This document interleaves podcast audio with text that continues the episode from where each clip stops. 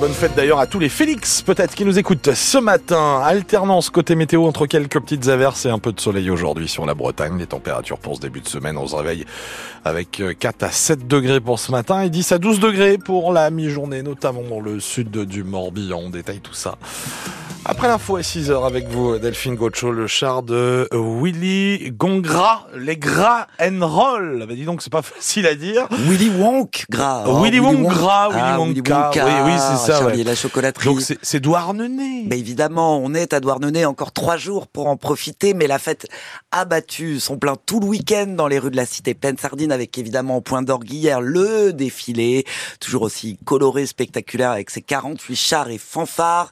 Simon vous avez promené votre micro au milieu de la foule qui danse et chante pas toujours juste, attention gare aux oreilles. Franchement, on kiffe tout le temps, chaque année on kiffe. Ouais, je sais pas, ça fait passer le temps et puis ça nous permet d'être quelqu'un qu'on ne peut pas être l'année, euh, toute l'année quoi. Parce que j'aimerais bien qu'on puisse se déguiser comme ça toute la vie, tout le temps. Bah, c'est un beau moment de liberté. C'est toujours aussi super, l'ambiance est géniale. Et ça c'est un peu un lâcher prise quoi, on se lâche, puis on s'en fout un peu quand on voit des gens qu'on se connaît, qu'on connaît un peu, puis d'autres qu'on connaît moins bien, puis le... c'est marrant de... Souvent on se fait des super copains le temps d'une soirée qu'on verra plus jamais notre vie, ça se trouve qu'on croise tous les jours mais qu'on ne reconnaîtra jamais. C'est mon premier c'est super, j'adore. Je reviendrai, bah, l'ambiance, les costumes, très familial, c'est top. Faut venir à Douardonnay voilà, faut venir à Douarnenez aujourd'hui, notamment pour la traditionnelle course des garçons de café. À partir de 14h30, euh, départ du bar Les Copains d'abord. Et puis demain soir, c'est le, le bal des gras dans la salle des fêtes tenue Léopard, conseiller euh, Baptiste. et mercredi, eh bien, c'est la journée des enfants. Alors, ça sera leur bal à 14h avant que le Den Paoli ne soit brûlé dans le port du Rosemeur avant, avant le feu d'artifice pour conclure les festivités. Moins festif là, pas de cours aujourd'hui à l'école publique de Tréfrin, Tréfrin, près de Carré, des parents d'élèves et des élus de cette commune des Côtes d'Armor veulent bloquer l'école avec des tracteurs.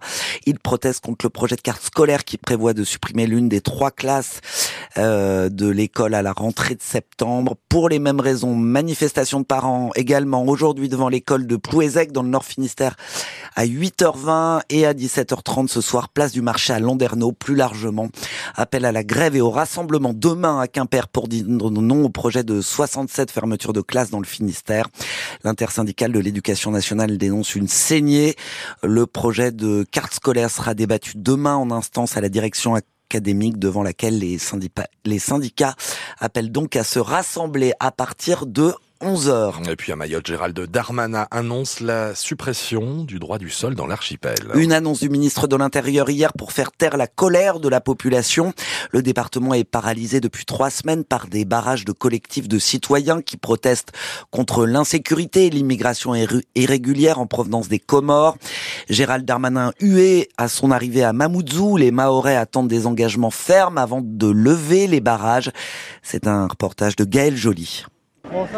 Juste avant de quitter l'île hier soir, Gérald Darmanin s'est arrêté quelques minutes dans ce café du port au contact direct des Maoris. Reste ici un mois et regarde ce qui se passe vraiment. Non mais ça fait, ça fait dix fois que je viens, je sais ce qui se passe. Ce qui se passe, c'est qu'il faut un peu plus de fermeté.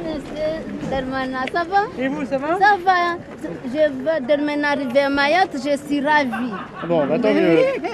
À deux pas, place de la République, Saïd Kambi, le porte-parole du collectif des Forces Vives, attend désormais l'engagement écrit du ministre. Il y a une expression mahoraise qui dit que euh, la pieuvre a dit je dois, je dois d'abord voir. Donc, euh, euh, nous voulons d'abord voir. Donc, nous maintenons nos barrages jusqu'à ce que le, ministre de l'Intérieur puisse nous, nous, donner un calendrier et les mesures. Il ne faut pas que ça s'arrête là.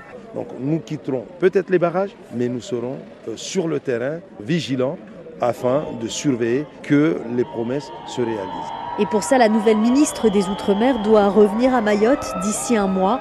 Entre-temps, les autorités auront lancé l'opération Rambouchou 2. 15 gendarmes du GIGN sont venus en renfort. Reportage à Mayotte de Gaël Joly. Cette suppression du droit du sol devra passer par une révision constitutionnelle. La droite et l'extrême droite saluent cette annonce, tandis que la gauche y voit la porte ouverte à la fin du droit du sol en France. Israël annonce la libération de deux otages du Hamas au cours d'une opération euh, militaire cette nuit à Rafah, dans le sud de la bande de Gaza, nouvelle cible de l'armée israélienne. Il s'agit de deux hommes de 60 et 70 ans enlevés le 7 octobre dans le kibbutz Niritz et de 10 pour les Tisef. 10 matchs d'affilée sans défaite pour les footballeurs brestois en Ligue 1, un record, mais pas de victoire hier face à la Lanterne Rouge Clermont. Le stade brestois décroche un match nul, un partout et chute du podium. Il passe à la quatrième place de la Ligue 1. C'est Monaco qui le détrône après un grand match hier soir face à son rival Nice, gagné 3 buts à 2. Des Tisef sur le terrain visiblement un peu éreinté et surpris par le jeu des Auvergnats, Nicolas Blanza. On pourrait s'attarder sur les décisions arbitrales discutables sur le terrain et à la vidéo pour des cartons ou des potentiels pénalties, mais ce serait remettre des pièces dans la machine d'un système où pour dire vrai on ne comprend plus ni la cohérence ni les critères de décision, alors on va s'attarder sur des faits qu'on maîtrise à peu près. Une entame de match ratée de la part de Brestois surpris, à la fois par le changement de système de jeu des Clermontois et à la fois par leur style pour abandonner leur jeu de possession et adopter un jeu très direct vers les attaquants. Des Tisef aussi apparu un peu dans le dur physiquement avec ce troisième match en une semaine après des grosses batailles contre Nice et à Paris. C'est vrai qu'on a manqué de rythme un peu euh, en début de match. Confirme le défenseur Julien Le Cardinal. On était un peu euh, dans la lune, on va dire. Pourtant, l'ouverture du score est brestoise d'entrée de deuxième période grâce à un bijou sous la barre, lucarne opposé de Lesmelou, mais face à des Clermontois hargneux et généreux, des derniers agressifs et subversifs pour tenter de se sauver. Le stade manque de maîtrise pour tenir le score ou de précision pour mettre le deuxième but. Une fois n'est pas coutume, les entrants brestois font peu de différence et ce sont au contraire ceux de Clermont qui amènent l'égalisation. Et si les Tisef ont deux énormes occasions au bout du temps additionnel pour l'emporter, on aurait alors pu parler de petit hold-up. On retiendra que le compteur continue de tourner malgré la fatigue, malgré les approximations techniques et malgré les éléments sur lesquels les Brestois n'avaient pas de prise. Nicolas Blonza, les Merlus euh, retrouvent du poil de la bête face à Reims pour la première fois depuis trois mois. Ils n'ont pas encaissé de but hier et signent leur deuxième victoire de suite, 2-0 grâce à Bamba et Bakayoko. Le FC Lorient s'éloigne de la zone rouge, 16e du classement. Et puis Rennes a enchaîné une cinquième victoire d'affilée hier face au Havre, 1-0. Les Rennais sont désormais septième. La Côte d'Ivoire remporte sa Coupe d'Afrique des Nations à domicile. Les Ivoiriens ont renversé le Nigeria hier, 2 buts à 1 grâce un but de la victoire signé Sébastien Aller, l'attaquant du Borussia Dortmund, une victoire à double titre pour le joueur atteint il y a un an et demi des cancers d'un cancer des testicules qui avait mis euh, sa carrière sur pause pendant sept mois pour se soigner. La victoire des handballeuses brestoises hier face aux Suédoises de Savov en Ligue des Champions, 28 à 23. C'est la gardienne suppléante Katharina Filter qui a joué.